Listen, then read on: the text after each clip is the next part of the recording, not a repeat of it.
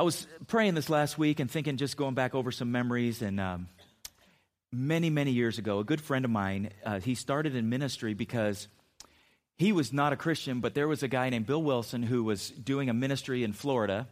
And he picked this, my friend, up when he was just a kid on the corner and took him to a sidewalk Sunday school. That's what he did. So my friend became a Christian, and then he started working with this ministry, and he followed that ministry from Florida to Brooklyn, New York, and then he started his own branch of that in LA. And so that's where I met him. And uh, he was a missionary, a home missionary with the Assemblies of God. And uh, he, the church that I was youth pastor at at the time, uh, rented him a house for next to nothing as a missionary. And he had an office downtown LA at Fifth and Towne. And if you're from the LA area, that's LA's Skid Row. That's what that's called.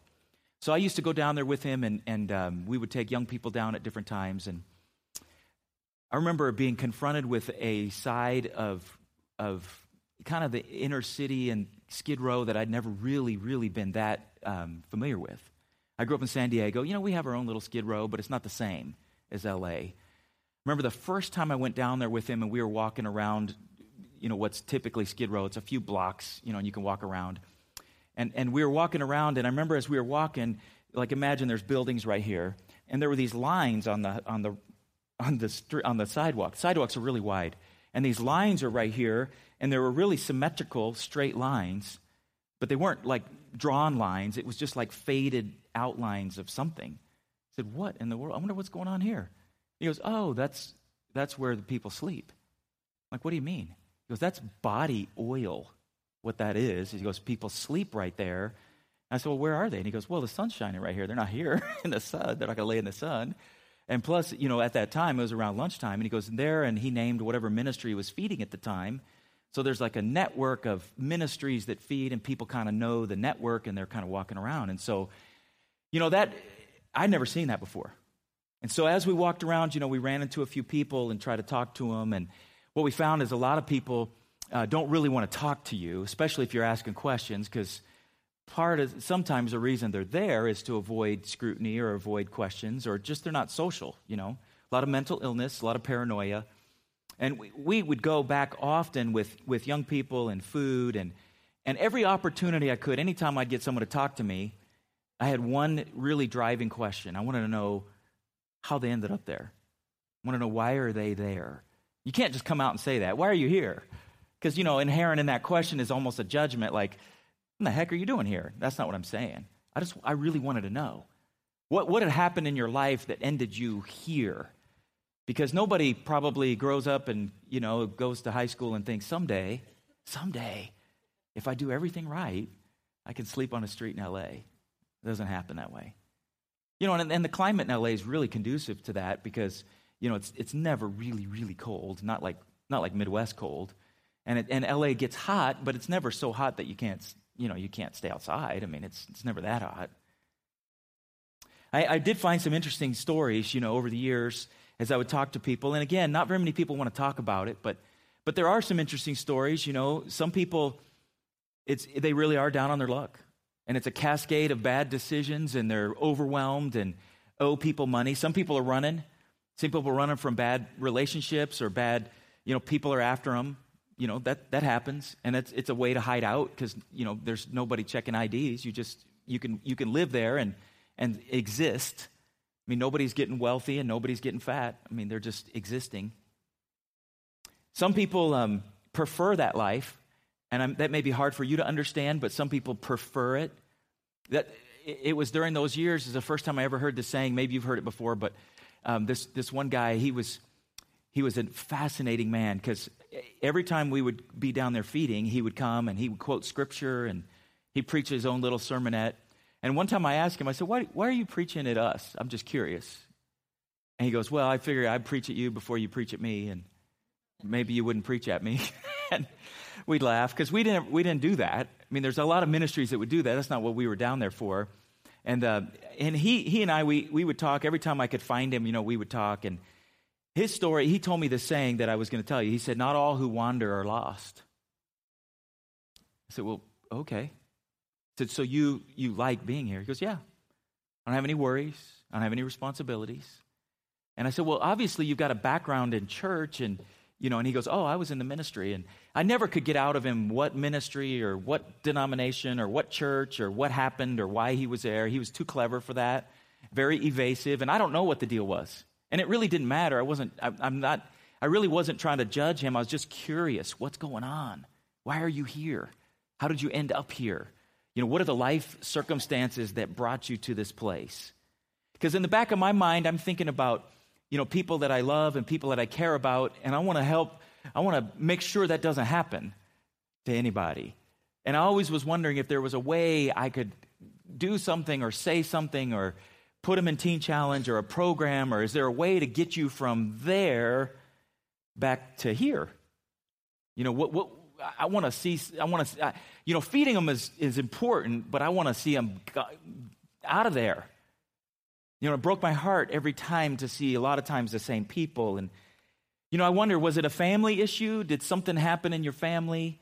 You know, at times you'd run into a runaway or you'd run into somebody who had, maybe they come, and this happens all the time in LA, you know, they, they think they're going to be a movie star, and if they could just get to LA, they could get a break. And, and when that didn't happen, you know, they ended up with no money, no food, and God forbid, I mean, there's tons of kids who end up, you know, in, in, in uh, prostitution and human trafficking and other horrible things.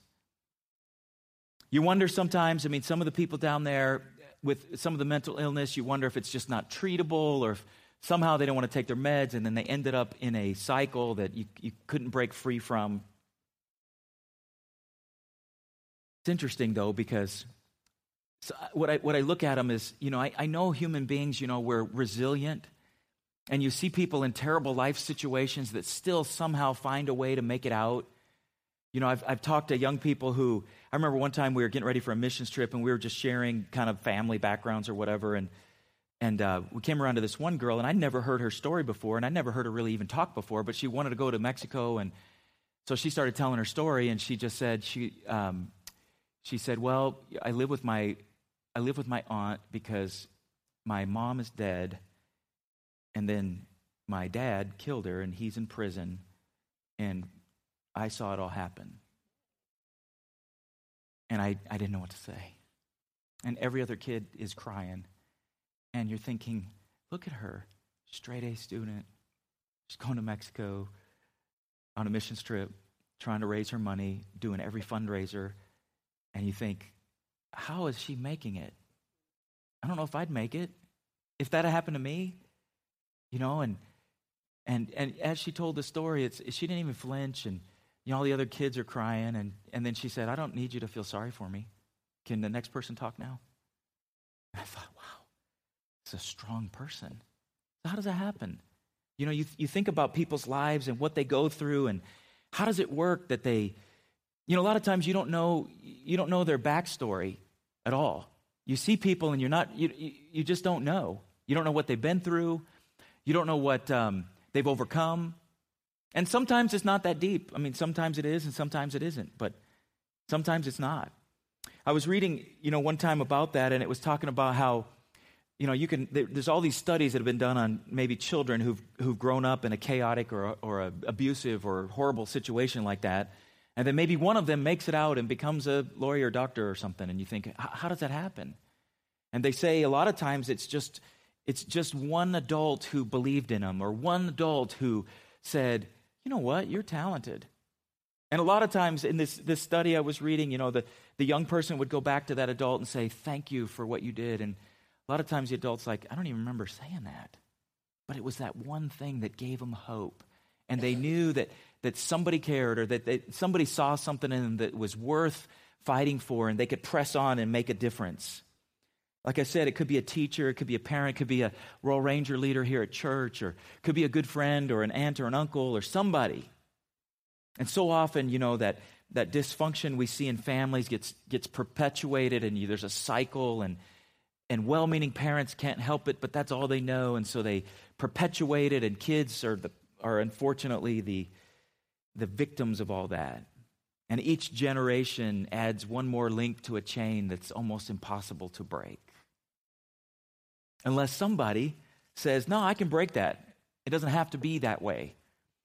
I think of my dad a lot, and you know, it's so strange, isn't it? Sometimes, you know, I hear, I, I remember as a kid hearing my dad's stories, and I think, that can't be, it's impossible. Because I knew my dad. He wasn't like that. I mean, I can't imagine, you know, he would talk about how his father was, you know, very angry all the time and very abusive and never talked to him. I remember when my grandfather died, I was 10 when he died, and, and um, I remember my dad coming back from that trip and saying, My dad told me he loved me for the very first time on his deathbed. And I remember thinking, that's not possible because my dad told me he loved me all the time. And I just, I couldn't fathom how could you be raised in that family and in that environment and not be like that? I mean, it just, it didn't compute. So it was years later where I was driving, my, my grandmother used to come, she lived in Northern California, we lived in San Diego, it was about a 12 hour drive. And and it seemed like every summer she would come and spend like a month with us. And so usually I'd fly up and then drive her down, is what would happen. And so we'd have this 12 hour, she would talk the whole way. I never said anything. She would just talk the whole way. You know anybody like that? She could talk for hours and hours and hours. And so, and if you know me, that was difficult. I would just listen and ask questions, and she would just keep talking. But I remember one trip in particular, I said, Hey, Grandma, let me ask you some questions. Did this really happen this way? And every one of those stories he told were true. I, was I was in amazement. Sometimes I was close to tears because some of his stories just didn't seem right. Because he, he, you know, the walk to school both ways, uphill in the snow and all that. It, it was those were the kind of stories he would tell. He told me that, he told me that when he was a kid, his dad would wake them up beating them, and he would tell them he was doing that because he knew they were going to do stuff during the day that he wouldn't catch them doing. And then when they got home, he'd beat them. And I was, I would, I would say, "What do you mean beat?" He goes, "I mean beat." And you couldn't get away because if you did, then you'd get, get it worse when he caught you. I, I would look at how can that be possible and ask my grandma, is that true? She said, yeah, it was, it was torture. It was horrible. And she said, um, well, my dad said it stopped when my grandma couldn't take it anymore. And one day she came up behind him with a cast iron skillet. And if you know what those are, I mean, that's, that's not like a frying pan. I mean, that's like a club. That's a weapon weapon. And she said she hit him so hard. And he was six four, you know, hardworking guy. He bare knuckle fought for money. He broke horses for money and then, then ran their ranch. I mean, he was a mean, hard person. And my dad said that she came up behind him and hit him so hard that he, he got knocked out. And she told the kids, just go to school. She told them, if, if you come back and I'm not here, then go to your aunt and uncle's house. Because she didn't know what would happen when he woke up. And she said that was the last time he hit him. They never talked about it, don't know what happened, but that was the last time. So I remember asking my dad, I never have seen you ever. He never raised his hand toward us one time, ever. Never responded in anger. I, don't really remember him ever yelling, ever. And I remember asking him, and he said, Well, I told God when I had kids, I'd never, ever want to do that. So he, he, he decided that it would never be like that for him. It was different for him. He broke that chain, he broke that in our family. There's some stories in Scripture, though, where I think a lot of times we don't look at the backstory because I think what happens is we get so familiar with the Bible stories and we know the moral of the story. We know what the story's trying to say, and we focus on that, and we sometimes miss the, the trees for the forest, so to speak. We see the big picture and we miss the, the ridiculous lives that are there. You know, I, I in, in this whole marriage, you know, you hear a lot about marriage and people talk about Christian marriage or biblical marriage. And, and I heard somebody say once, what, biblical marriage are they actually talking about? Because if you look at the Bible, marriages in the Bible, not very many, they're not really ones you want to point at and say, have a marriage like this. Now, in the New Testament, there's all, all sorts of, uh, you know, things in, in, the New Testament that say, be married and do it like this. But the actual marriages you see, the backstories, are horrible. What I want to do for a, for a few Wednesday nights at least is look at the story of Joseph. And what I want to do is, is take his life and look at some of the, the, the amazing things that we can learn from the life of Joseph. But before we do that, let's look for a minute at his life. It's, it's really an interesting story. If you look at the book of Genesis, the first book in the Bible, there are some huge characters in the book of Genesis. Who, who, who are the main stars in Genesis? Can you just name them real quick? Moses is, is enormous, of course. Well, actually, Moses, I take that back. Moses doesn't actually appear till Exodus. Abraham is the biggest. He is the biggest. Noah is, is huge, of course. Someone said Adam and Eve. That's later too. But you have Abraham, Isaac, Jacob, and Joseph. What's interesting about Joseph, though, is as large as Abraham is in the story, and he is, Joseph actually is covered with the same number of chapters 14 for Abraham, 14 for Joseph. And then if you actually count the verses, which I didn't, I just trusted the person who said this, but um, the story of Joseph is actually 25% longer than Abraham, which surprised me because Abraham is enormous in the, in the Hebrew faith and in Christianity. But I think there's something for us to pick up there. I think there's a reason that the Holy Spirit put it in the Bible that way, that we need to see some things. Uh, I never knew this before, but as I was studying this and studying some of the backstory, the parallels to the life of Jesus are really, really striking with the life of Joseph. Has anybody heard this before? I never even heard that before. It was really fascinating. You look at how both of them were chosen and beloved by their father. Even, even, you know, this may be pulling too much out of it, but if you think about Jesus was placed on the cross between two criminals, and one was saved and one condemned, and you think about Joseph in the prison with two criminals, exact same thing. One, one lived and one was condemned. Both of them forgave the, the very people who caused them the pain. I mean, it's really interesting. Uh, there's a guy named Arthur Pink. He's, he's listed 101 comparisons like that. Some of them are real stretches, but, but still, it's fascinating. The thing about Joseph's life, and I know a lot of you know the whole story of Joseph, so probably right now you're just racing through the story and you know about him, you know about his story, and you know how how really in the Bible, I mean, he exemplifies this verse, Romans 8 28. We know that all things work together for good to those who love God and are called according to his purpose. And in Joseph's life, we see that played out over and over and over. How these small, insignificant things end up being huge things that God takes them and turns them into incredible things. Where I'm sure as it was happening to Joseph, you know, you can't, you didn't see it coming. You think about how he turns the tables and like the coat, the colorful coat he gets ends up being the reason that his brothers sell him into slavery. But then the people sell him into slavery, sell him to the captain of the guard of Egypt, and then he gets put in prison. But he's put in prison with Pharaoh's two of Pharaoh's a cup, a, a baker, and a cup holder. So I mean, all these little things God turns into huge, huge things. God does that. He turns amazing little things in our life into amazing, awesome things. Something else you can look at is God is always at work. We've talked about this before, but He's always, always at work. And there could have been many times where Joseph, like us, gets confused about where he is in his life. And he could, probably like you, say, Hey, hey, hey, I deserve better than this. I'm not a bad person. I've done good. I'm innocent. You may think that, and, and things happen like they happened to Joseph. And, and as it goes, you, you may think, Oh, what's God doing? But He's at work. But getting back to the backstory of Joseph, I want to take just a look and, and I want us to look real quick at some of the things about his life. Let's look at this, how it opens up and it tells us about jo- uh, Joseph. So Jacob settled again in the land of Canaan where his father had lived as a foreigner. And this is the account of Jacob and his family. When Joseph was 17 years old, he tended his father's flocks. Does anybody remember what, what son order he was in the 12 sons? Oh, sorry, Good. He was 11. So he's 17. So how, how old are his older brothers and brothers? They're old. We're talking men with children and families. Okay? So here's how it opens up with him.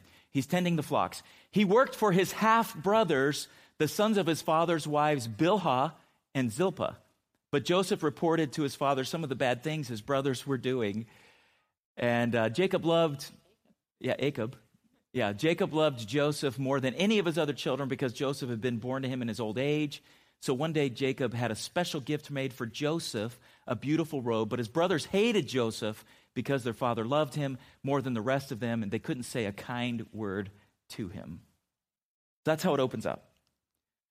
I would say that is a dysfunctional family, and I'm gonna, we're going to point out a few things right here. And when I think of a family and dysfunction, I, I know that you know this, but usually the little things you see are just the tip of the iceberg. You know, when you're at the Walmart parking lot and some mom is yelling at her kids and tosses them in the car, you know that's the least that those kids have to endure. And it breaks your heart because you know there's way worse going on behind closed doors. Think about this for a minute for his family. He had three stepmothers. Three. He had 10 stepbrothers and one stepsister, and they all lived at home there. Now, God allowed polygamy, He never endorsed it. But obviously, in the polygamous situation, there you're going to have jealousy and insecurity and, and constant fighting and, and conflict over who's more important or more loved. And in that story, you see it over and over and over. And the kids are the ones caught in the conflict. They're caught in the middle of it all the time. You see other places where Jacob, their father, was a passive parent. He didn't step in and take care of things. Joseph's brothers, it's a continual cycle, all his brothers, of horrible things. Things a lot of times we skip over and don't even see how horrible it is.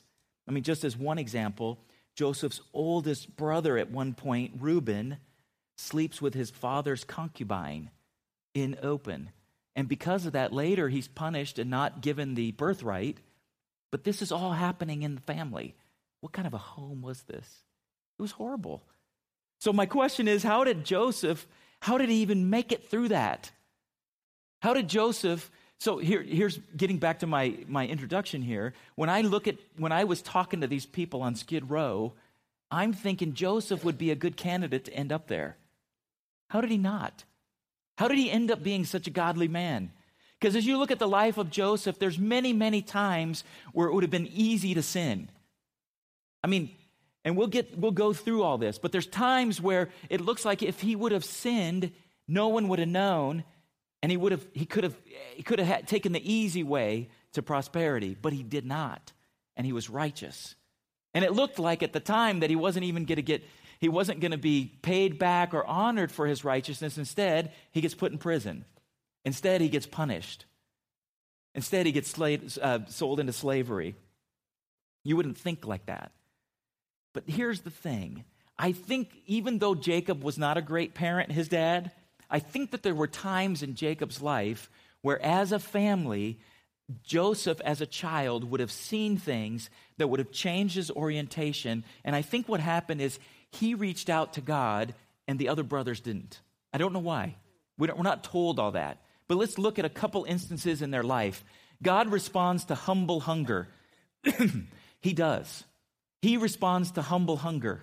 When you're hungry for Him and you're humble and you reach out to Him, He responds to that. He responds to that.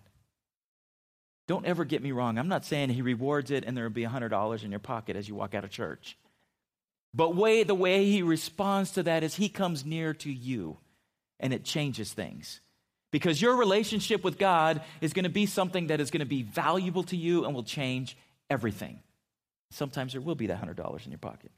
But that's not why you respond in, in this humility.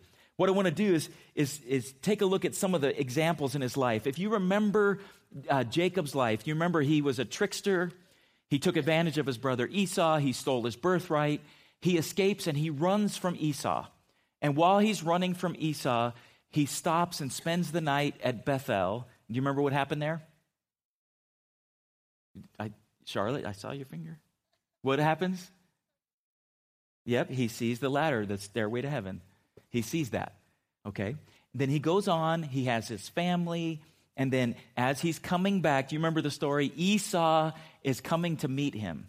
So Jacob, again, trying to work it all out for himself and take care of his own business, he sends gifts on ahead kind of bribes to his brother. And then they hear that his brother is coming toward him with 400 fighting men. Now, Jacob doesn't have that. He has a big family and some servants, but he doesn't have an army, and Esau is coming with an army. So, what does Jacob do?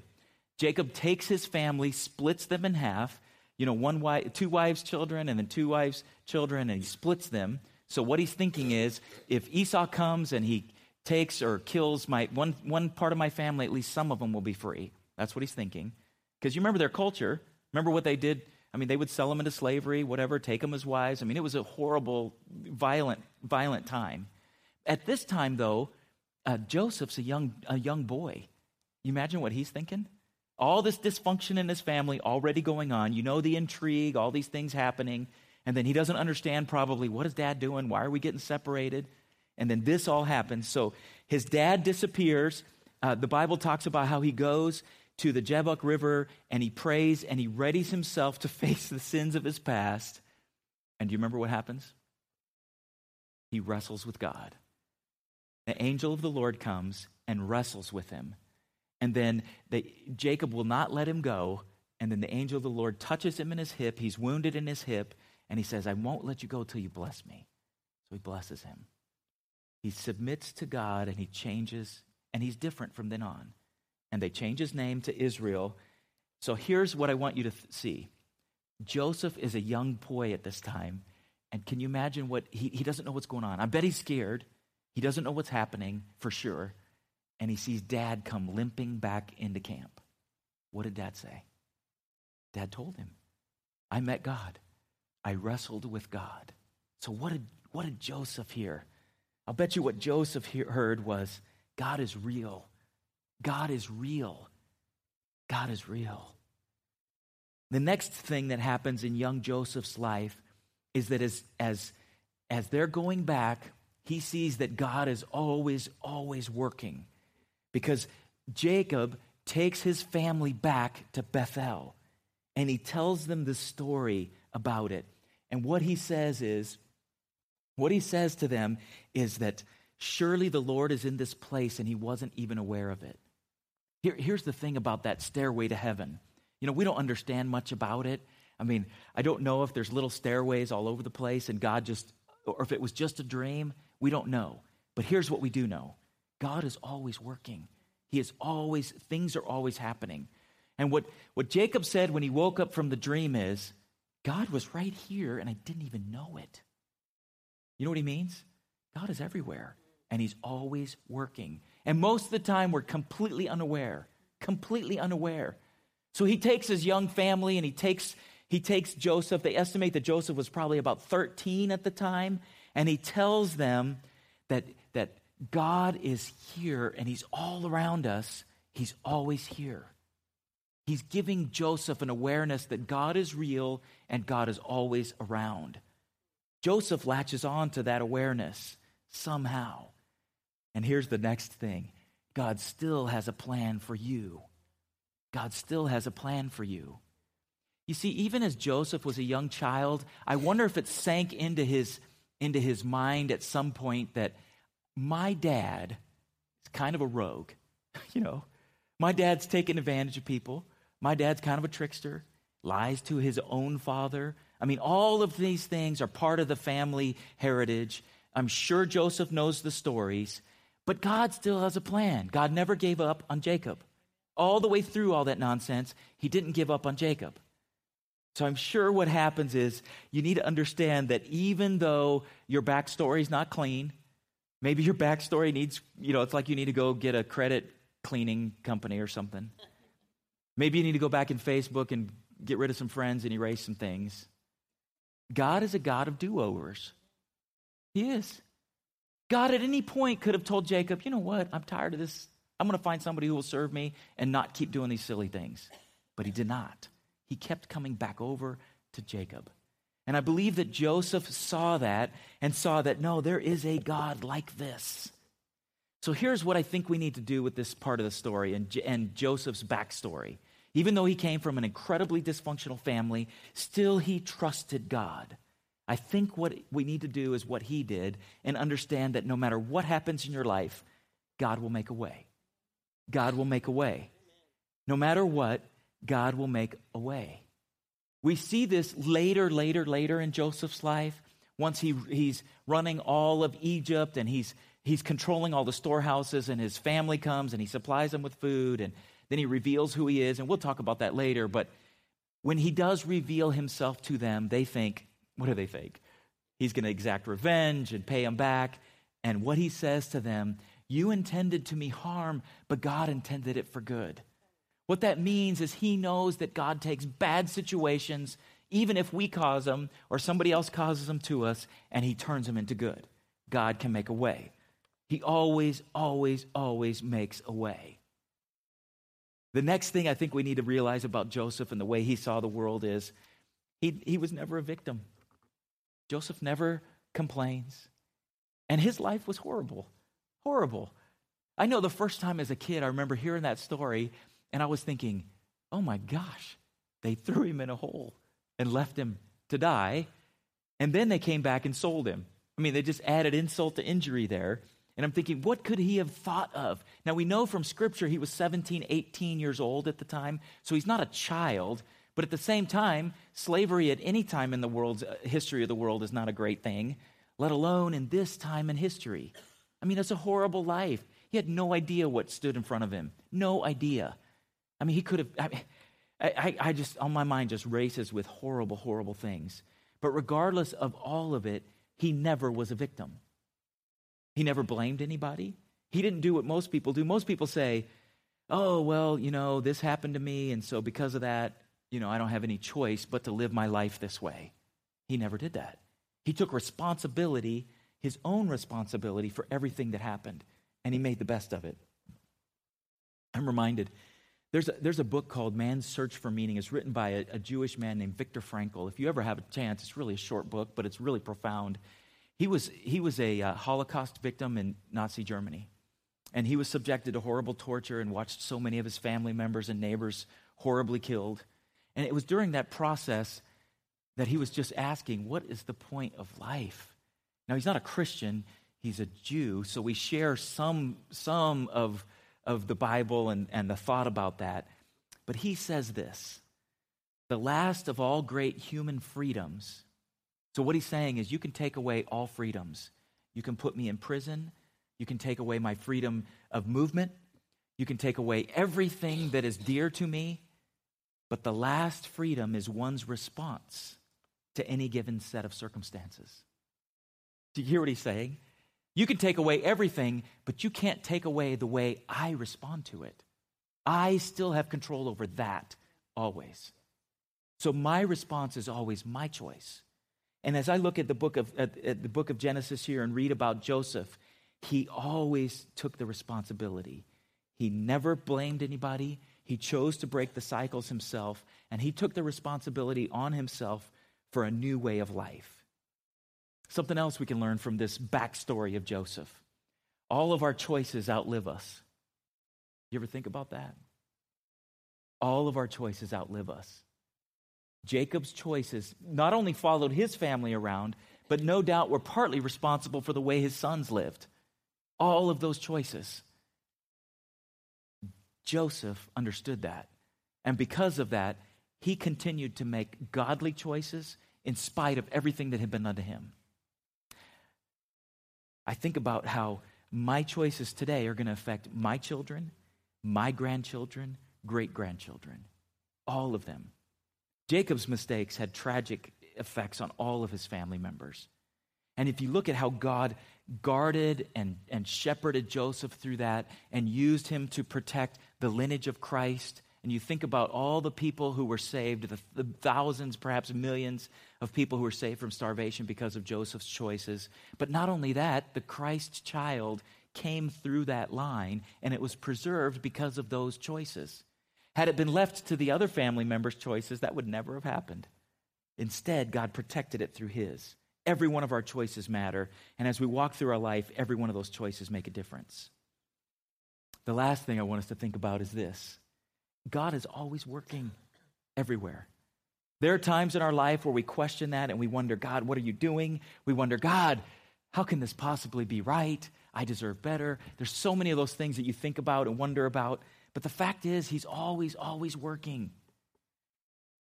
A friend of mine recently uh, was going through a tough stretch, and they said, um, I haven't seen it yet, but I can't figure out what God is trying to teach me through this. And I, I thought about that a long time. Because in that statement, it, it, almost seems like God is making that happen. And I do think that there are times where He does send us a certain path for a certain reason. Then there's other times that that it, it's not that God is specifically de- you know controlling that, but He might allow that to happen, or it might be our own choices. But regardless, you can always learn something through these experiences. We can always step back and say, God, what what could I learn right here? What is it that you want to teach me and develop in me? What character trait could you make different in me because of what I'm walking through right here? Always something to learn because he's always, always, always at work. I don't know if you'll ever see a stairway to heaven, but they're everywhere. If you want to look and see them, He's always doing something. In somebody's life, somewhere, He's always, always working. So here's what I want to do. This is kind of an introduction for the next few weeks, but I'd like you guys to shut your eyes for just a think, second. I want to ask you a couple questions. Just questions between you and God and questions for you to think about, questions for you to process and think through. What, what is God doing? So, my question first is what is God doing in you right now? You may not have thought of it that way. You might have thought of it as somebody else is doing this to me, or, or my boss is doing this, or whatever. But ask yourself this what could God be teaching you right now? That up till now you weren't willing to learn or you weren't ready to learn because you had maybe felt more like a victim, but instead you could choose not to be a victim and actually learn something and come out on top of this. What is it you could learn? What could God do in you that would make you better from now forward? What could God use from your past to minister to people in your present? What do you need to do to take what you're going through and turn it into something that could be not only teachable for you, but gold for your kids and your grandkids? What decisions do you need to make going forward that would change all of that? One more question. Dave, could you put some music on? One more question. What is going on in your world right now that you need God to do that Romans 8:28 and turn it into something good? I know a lot of us have something like that going on and you want to see him take what's not good right now, but because you love him and are you're called according to his purpose, that you want to see him take it and turn it into something good. What is that thing? Here's what we're going to do. It's about 8:15. We have time, you know, usually youth will get out in about 15 minutes. Kids programs the same thing. I want to invite you if you want to come down here for prayer, if you would like even special prayer, I'd be happy to pray with you. I know we have some board members here who would want to pray with you. If you would like special prayer, we'd be happy to pray for you. But I just want to encourage you to reach out to him for a few minutes and just talk to him about this. God, what is it you want to do in me? What is it you want to change in me? So I'm going to just pray for you, and that'll be kind of a closing prayer. But then also, if you want prayer or if you want to just spend some more time with Him, you're, you're invited to do that. God, we don't want to ever be victims. We want to be overcomers in you.